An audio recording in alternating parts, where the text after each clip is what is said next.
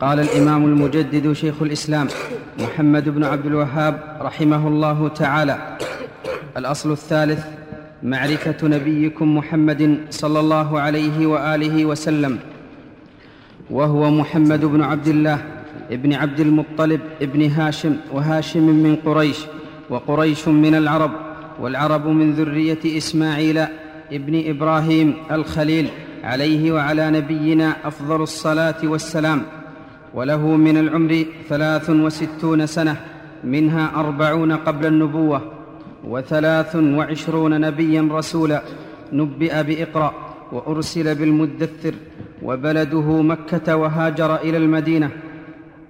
بعثه الله بالنذارة عن الشرك بالنذارة عن الشرك ويدعو إلى التوحيد والدليل قوله تعالى يا أيها المدثر قم فأنذر وربك فكبر وثيابك فطهر والرجز فاهجر ولا تمنن تستكثر ولربك فاصبر.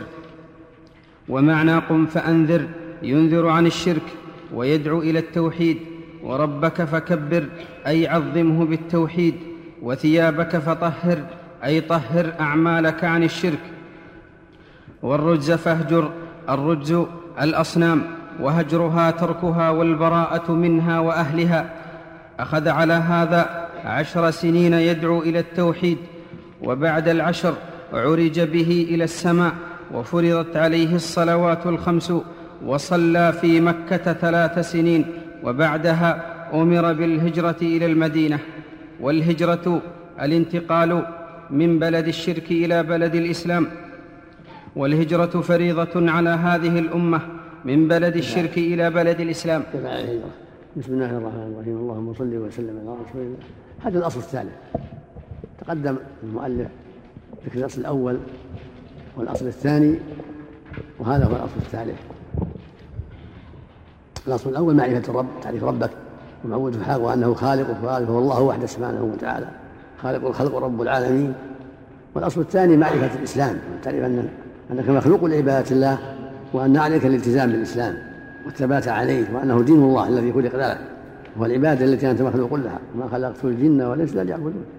تعرف أن ربك خلقها العباده وتعبده بذلك وتوحده. تشهد أنه لا إله إلا لا معبود بحق سواه وأنه الخالق الخلق وأنه رب العالمين وأنه ذو الأسماء الحسنى والصفات العلى. فتشهد أنه الهه ومعبودك الحق وخالقك ورازقك وأنه كامل في ذاته وأسمائه وصفاته وأفعاله. وتعمل بدينه الذي هو العبادة التي خلقت لها وهو دين الإسلام. ثم بين المؤلف الاصل الثالث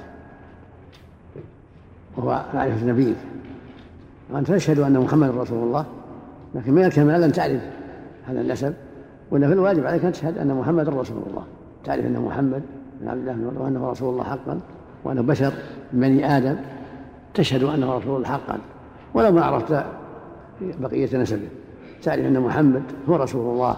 وأن الله بعثه إلى الناس عامة وأن من اتبعه نجا ومن حاد عن سبيله هلك وأنه خاتم الأنبياء هذا هو الواجب عليه. أما نسبه فاذا عرفته فهو مزيد علم. ومحمد بن عبد الله بن عبد المطلب بن هاشم بن عبد مناف بن قصي بن كلاب بن مرة بن كعب بن لؤي بن غالب بن فهد. هذا قريش هو جد قريش يسمى قريشا وقريش من العرب. يعني مستعربة العرب المعروفة. والعرب من ذرية إسماعيل. لأن الناس عرب وعجم فالعجم غير العرب. فالعرب ذرية إسماعيل ومن سواهم يقال لهم عجم. من ذرية إسماعيل بن إبراهيم الخليل عليه وعلى نبينا الصلاة والسلام. هذا نبيك هو محمد بن عبد الله بن عبد المطلب الهاشمي القرشي تشهد أنه رسول الله وأنه أرسل إلى الناس عامة الجن والإنس وأنه خاتم الأنبياء وأن من اتبعه نجا ومن حاد عن سبيله هلك. هذا الواجب عليه. نبئ بإقرأ لما أنزل الله الإقرأ صار نبيا. هي أول ما نزل اقرأ باسم ربك الذي خلق. أول ما نزل هذه السورة. في رمضان في ليلة القدر. صار بها نبيا. ثم بعد فترة أنزل الله يا أيها المدثر قم فأنذر. فصار رسولا بقول الله له قم فأنذر. ينذر الناس عن الشرك ويدعوهم إلى التوحيد. ينذرهم عن الشرك وعن كل ما نهى الله عنه. ويأمرهم بالتوحيد وبكل ما أمر الله به. لكن أول شيء التوحيد أمر به وأول شيء في النهي الشرك. أمرهم بتوحيد الله ونهى عن الشرك ثم شرع الله الشرائع من الأوامر والنواهي بعد ذلك. فهو بعده الله ينذر الناس عما نهى الله عنه من الشرك وسائر المعاصي. ويأمرهم بما أمر الله به من التوحيد وسائر الطاعات كما قال تعالى يا أيها المدثر هذه أول سورة نزلت بعد إقرأ وبها صار رسولا. لأن الله قال قم فأنذر. الرسول الذي يؤمر بالتبليغ. والنبي يأتيه الوحي ولا يؤمر بالتبليغ هذا يقال النبي اقرأ. افعل كذا هذا نبي. فإذا أمر بالتبليغ قل أنذر الناس بلغ الناس ادعو الناس صار رسولا. قم فأنذر. يعني أنذر الناس عن الشرك وعما حرم الله. وادعوهم إلى التوحيد وعن كل ما أمر الله به. وربك فكبر أن يعظمه لأن تكبير الصلاة صار بعد ذلك. الصلاة شرعت بعد ذلك بمدة بعد عشر سنين شرعت. فالمراد بكبر يعظمه بتوحيده والإخلاص له. وطاعة أوامره وترك نواهيه. وثيابك يعني أعمالك الأعمال تسمى ثياب كما قال تعالى ولباس التقوى ذلك خير. فالملابس الطيبة الأعمال الصالحة. والملابس الرديئة الأعمال السيئة. الطهر طهر طهر عن الشرك. لأن الصلاة لم تشرع إلا بعد ذلك. والرجز فهجر الرجز الأصنام وهجرها تركها والبراءة منها وأهلها. أمر الله يهجر الأصنام وأن يعاديها وأن ينذر الناس من عبادها. ولم يأمره بكسرها لأنه يعني ما يستطيع ذاك الوقت. لكن لما فتح الله لمكة كسرها. كسرها وأتلفها. وأما قبل ذلك ما كان يستطيع إنما كان يدعو الناس فقط. والداعي إلى الله هكذا. يدعو حسب الطاقة. يدعو إلى توحيد الله وطاعة الله ولا يغير بشيء. لا يغير بيده. لئلا يقتل ولئلا يؤذى. بس يدعو إلى الله عند عند العجز. فإذا قدر صار سلطان يزيل المنكر بيده. يكسر الصنم يزيل ما حرم الله. أما دام ما يستطيع عليه الدعوة فقط. إذا كان بلاد ما يستطيع فيها. بلاد الغرب غيرها من البلدان ما يستطيع فيها الإنكار باليد. يكفيها أن يقول افعلوا كذا قال الله كذا قال الرسول كذا. يا عباد الله اتقوا وإذا فعل بيده سبب مشاكل. أعطاه الدعوة صار من أسباب التسليط على الدعاة حتى يؤذوا. نعم. إذا كان في مكان لا يقدر لا يفعل ولكن يقول مثل ما قال عليه الصلاة والسلام من رأى منكم منكرا فليغير بيده فإن لم يستطع بلسانه النبي مكث في مكة 13 سنة ما يغير بيده بس باللسان يدعو إلى الله. فلما كان في المدينة شرع الله الحدود والإنكار باليد. وهكذا في البلدان التي لا يستطيع فيها في الجزائر في مصر في أوروبا في أمريكا في الصومال في تونس في إفريقيا في أي مكان يدعو إلى الله بالكلام. لا يغير بيده يفتح باب الشر على الدعاة يؤذون وتتعطل الدعوة لا يدعو إلى الله بالكلام التوجيه تلاوة الآيات تلاوة الأحاديث تبصير الناس بكلام الطيب بالأسلوب الحسن بالرفق حتى تنشر تنتشر الدعوة وينتفع الناس. مثل ما فعل النبي صلى الله عليه وسلم. أخذ على هذا عشر سنين في مكة يدعو إلى التوحيد. ثم أسري به إلى بيت المقدس وأريد إلى السماء. فرض الله عليه الصلاة الخمس ظهر والعصر والمغرب والعشاء والفجر. صلى في مكة ثلاث سنين قبل الهجرة ثم هاجر إلى المدينة ومكث بها عشر سنين وبها توفي عليه الصلاة والسلام. ويأتي الكلام عن الهجرة إن شاء الله. سم نعم. الله عنه قول جعفر بن أبي طالب رضي الله عنه النجاشي أنه يأمرنا بكذا وكذا وذكر تحريم الميتة ونحوها. ألا يدل على وجود بعض الأوامر والنواهي؟ شيء شيء في مكة من جنس الأوامر. نزل في مكة لا تقربوا الزنا ونزل في مكة الأمر ببر الوالدين وصلاة الرحم. لكن شرائع عظيمة ما جت إلا في المدينة الصلاة الزكاة الصوم كل هذا في المدينة. لكن أمروا بمكارم الأخلاق والنهي عن سفاسف الأخلاق في مكة. ومن قال أحسن الله عملك في الآية المكية وأقم الصلاة طرفي النهار. هناك هناك صلاة غير الصلوات الخمس. يقال هذا أنها ركعتين كانت تمر بها. أنها كانت مشروعة أولا وقال بعضهم منها على سبيل الندب. نعم. هجرة الصحابة إلى الحبشة مع أن الدعوة كانت في الكلام. ألا يدل أن الداعي قد يؤذى مع أنه دعوة في الكلام؟ لا هو هو أذى في في مكة ما هذا ولا من الأذى؟ أو لم يهاجر ولا من الأذى. نعم. بسم الله الرحمن الرحيم. الحمد لله رب العالمين وصلى الله وسلم وبارك على نبينا محمد وآله وصحبه أجمعين. قال الإمام المجدد لمن درس من معالم الإسلام في هذه الجزيرة شيخ الإسلام محمد بن عبد الوهاب رحمه الله تعالى أخذ صلى الله عليه وسلم على هذا عشر سنين يدعو إلى التوحيد وبعد العشر عرج به إلى السماء وفرضت عليه الصلوات الخمس وصلى في مكة ثلاث سنين وبعدها أمر بالهجرة إلى المدينة. والهجرة الانتقال من بلد الشرك إلى بلد الإسلام والهجرة فريضة على هذه الأمة من بلد الشرك إلى بلد الإسلام وهي باقية إلى أن تقوم الساعة. والدليل قوله تعالى إن الذين توفاهم الملائكة ظالمي أنفسهم قالوا فيم كنتم؟ قالوا كنا مستضعفين في الأرض. قالوا ألم تكن أرض الله واسعة فتهاجروا فيها؟ فأولئك مأواهم جهنم وساءت مصيرا. إلا المستضعفين من الرجال والنساء والولدان لا يستطيعون حيلة. لا يستطيعون حيلة ولا يهتدون سبيلا فأولئك عسى الله أن يعفو عنهم وكان الله عفوا غفورا. وقوله تعالى يا عبادي الذين آمنوا إن أرضي واسعة فإياي فاعبدون قال البغوي رحمه الله تعالى سبب نزول هذه الآية في المسلمين الذين بمكة لم يهاجروا ناداهم الله باسم الإيمان والدليل على الهجرة من السنة قوله صلى الله عليه وسلم لا تنقطع الهجرة حتى تنقطع التوبة ولا تنقطع التوبة حتى تطلع الشمس من مغربها. فلما استقر بالمدينة بسم الله الرحمن الرحيم اللهم صل وسلم على رسول الله. يقول مؤلفه الشيخ محمد رحمه الله في ثلاثة الأصول في الأصل الثالث أخذ على هذا النبي صلى الله عليه وسلم عشر سنين. يدعو إلى التوحيد في مكة ويناظر الناس ويشرح لهم ما بعثه الله من الهدى في المحافل والاجتماعات الخاصة وفي أيام منى. يدعو الناس إلى توحيد الله. ثم فرض الله عليه الصلاة الخمس في السنة الحادية عشرة وصلى في مكة ثلاث سنين الصلاة الخمس الظهر العصر المغرب والعشاء والفجر. ثم هاجر بعد ذلك. أمره الله بالهجرة. لما ضيق عليه المشركون وهموا بقتله حفظك الله. وهاجر بعض أصحابه إلى الحبشة قبل ذلك كجعفر بن أبي طالب وجماعة معه. وهاجر قوم إلى المدينة. فبعد ذلك لما أذل في الهجرة هاجر عليه الصلاة والسلام بعدما مضى عليه في مكة ثلاثة عشر سنة.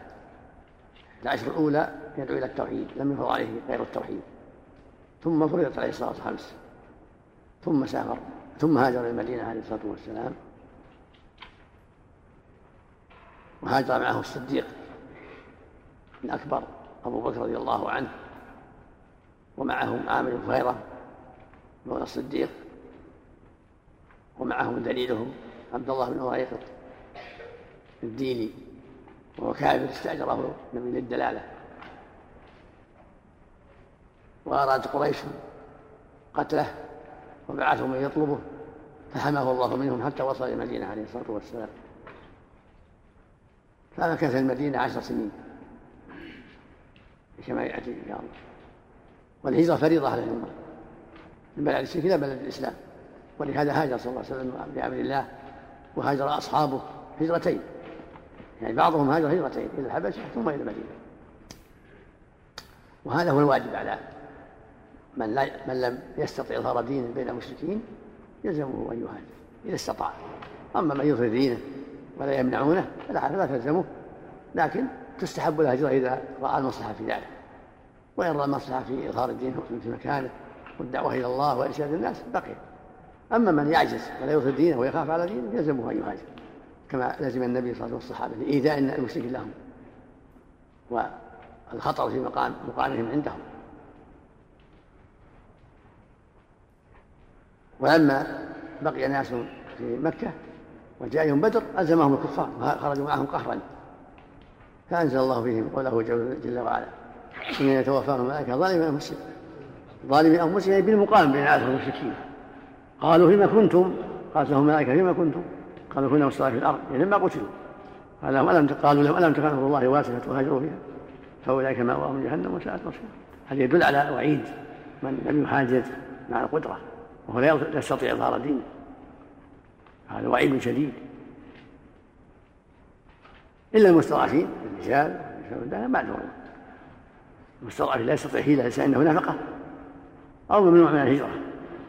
هذا معلوم قال تعالى يا عبادي الذين إن أرضي واسعة فهي فولون نزلت في من يستطيع الهجرة ولم يهاجر. الله جعل الأرض واسعة فليهاجر إلى أرض يأمن فيها حسب طاقته. ناداهم الله باسم الإيمان. ترك الهجرة ليس كفرا ولكنه معصية كبيرة. قال النبي صلى الله عليه وسلم لا تنقضي الهجرة حتى أن تنقطع التوبة ولا تنقضي التوبة حتى الشمس مغربها فالتوبة فالهجرة باقية. كل بلد يظهر فيها الشرك يعجز فيها الموحد عن إظهار دينه يلزمه أن يهاجر إذا استطاع. وأما قول صلى الله عليه وسلم في حديث ابن عباس وغيره لا هجرة بعد الفتح حديث عائشة فالمراد من مكة.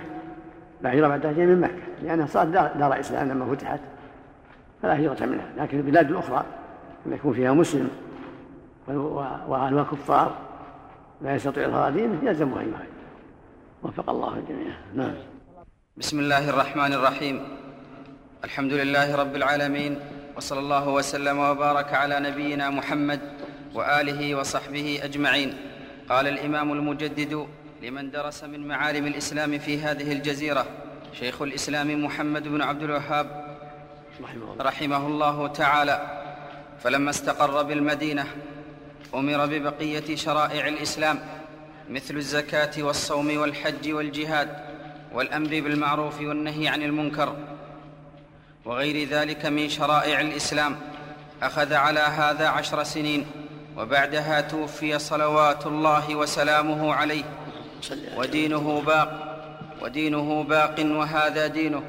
لا خير إلا دل الأمة عليه ولا شر إلا حذرها منه.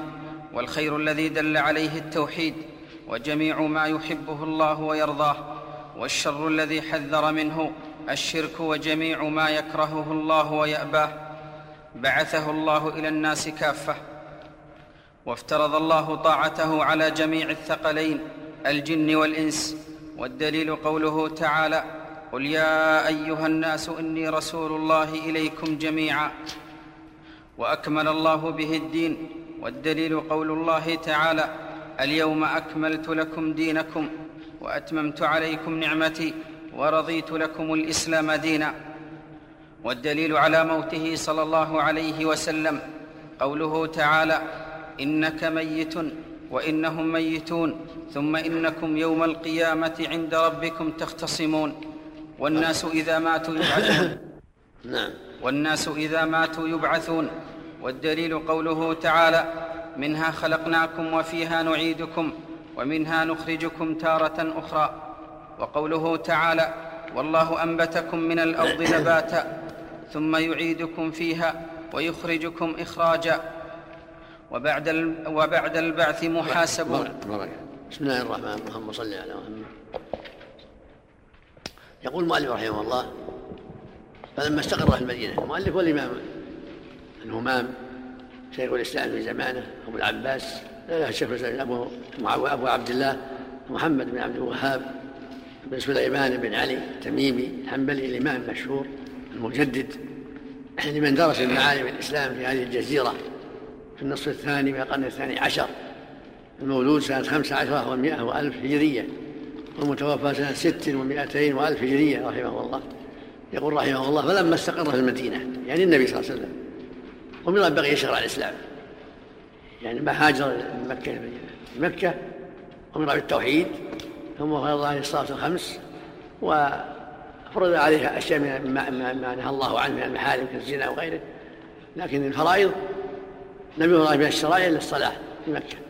فلما وأصل أصل الزكاة في مكة كما قال تعالى وآتوا حقه يوم حصاده وهي مكية وفي آيات أخرى ذكرت الزكاة. لكن نصبها وبيان مخارجها كل هذا كان في المدينة. وهكذا الصوم صوم رمضان هكذا الحج في المدينة. كالجهاد الأمر بالمعروف والنهي عن كل هذا في المدينة. وكان على هذا عشر سنين عليه الصلاة والسلام في المدينة. يامر بالمعروف وينهى يعلم الناس يبلغ الناس يرشدهم إلى ما بعث الله به. قد أكمل الله له الدين وأتم عليه النعمة عليه الصلاة والسلام. وهذا دينه باق بين الأمة. لا خير إلا دل عليه ولا شر إلا حذر عنه. في مدة هذه العشر. فالخير الذي دل عليه التوحيد وجميع ما يحبه الله ويرضاه من الطاعات. والشر الذي حذر عنه الشرك وجميع ما يكرهه الله ويأباه. الصحيح عنه صلى الله عليه وسلم قال ما بعث الله من نبي إلا كان حقا عليه أن يدل أمته على خير ما يعلمه لهم وينذرهم شر ما يعلمه لهم. فقد بلغ البلاغ المبين عليه الصلاة والسلام وأرشد الأمة إلى أسباب السعادة وحذرهم من أسباب الهلاك. جزاه الله عنا أفضل الجزاء وصلى الله وسلم عليه صلاة وسلاما دائمين إلى يوم الدين. وقد توفي عليه الصلاة والسلام ودعا على الموت قوله تعالى إنك ميت وإنهم ميتون ثم إنكم يوم القيامة عند الناس ولا جل, جل وعلا. وما محمد إلا رسول قد خرج الرسل من قبل من قبله الرسل. أفإن مات أو قتل انقلبتم على عقاب ولما مات صلى الله عليه وسلم شك بعض الناس موته. ومنهم عمر. فقام الصديق وخطب الناس. وبين لهم موته صلى الله عليه وسلم. وقال من كان يعبد محمد؟ فإن محمدا بشر قد مات. ومن كان يعبد الله فإن الله حي لا يموت. ثم تلا قوله تعالى وما محمد إلا الرسول. قد قد كان من قبل الرسل. أفإن مات أو انقلبتم على عقابه ومن ينقلب على عقبه فليضر الله شيء وسيجد الله الشاكرين. فجعل الناس يتلونها كأنهم ما سمعوها إلا ذلك تلك الساعة يتلونها بينهم في مسجدهم وفي أسواقهم. عليه الصلاة عليه من ربه أفضل الصلاة والتسليم. والناس إذا ماتوا يبعثون. كلهم. الله جل وعلا جعل هذه الدار دار العمل وجعل الآخرة دار الجزاء. هذه الدار ليست النهاية. وليس قول المقر الأخير. لا مقر مؤقت. مثل ما يقول العام المقر الأخير. لا مقر مؤقت هو أخير. سيبعث منه وينتقل. إما إلى الجنة وإما إلى النار. جميع الناس هكذا. إما إلى الجنة وإما إلى النار. فالمقر الذي هو البرزخ. برزخ بين الجنة والنار بين الدنيا والآخرة. برزخ بين الجنة بين الدنيا والآخرة. وإذا نفخ الله الصور قام الناس من قبورهم وبعثوا. وجزاهم الله بأعمالهم كما قال تعالى منها خلقناكم وفيها نعيدكم ومنها نخرجكم تارة أخرى. فالله يبعثهم ويجازيهم بأعمالهم خيرها وشرها. فالواجب على العاقل أن يعد العدة وأن يحذر الغفلة والصدود والإعراض. فلا بد من بعثه ولا بد من نشوره ولا بد من مجازاته بأعماله إن خيرا فخير وإن شرا فشر. فأما من ثقل موازينه فهو في عيشة راضية وأما من خفت موازينه فأمه هاوية فأنت يا عبد الله مبعوث ومجازا بعملك. فاحرص أن تعد العدة وأن تنتقل بزاد صالح. وتزودوا فإن خير زاد التقوى. واتقون يا أولي الألباب. وهو مرسل إلى جميع الناس إلى الجن والإنس. كما قال تعالى قل يا أيها الناس إني رسول جميعا. وما أرسلناك إلا كافة للناس بشرا ونذيرا. قال عليه الصلاة والسلام بعث للناس كافة. اللهم صل عليه وسلم. فجميع الجن وجميع الإنس هو مرسل إليهم ومبعوث إليهم. فعليهم طاعته واتباع شريعته. الله المستعان. نعم.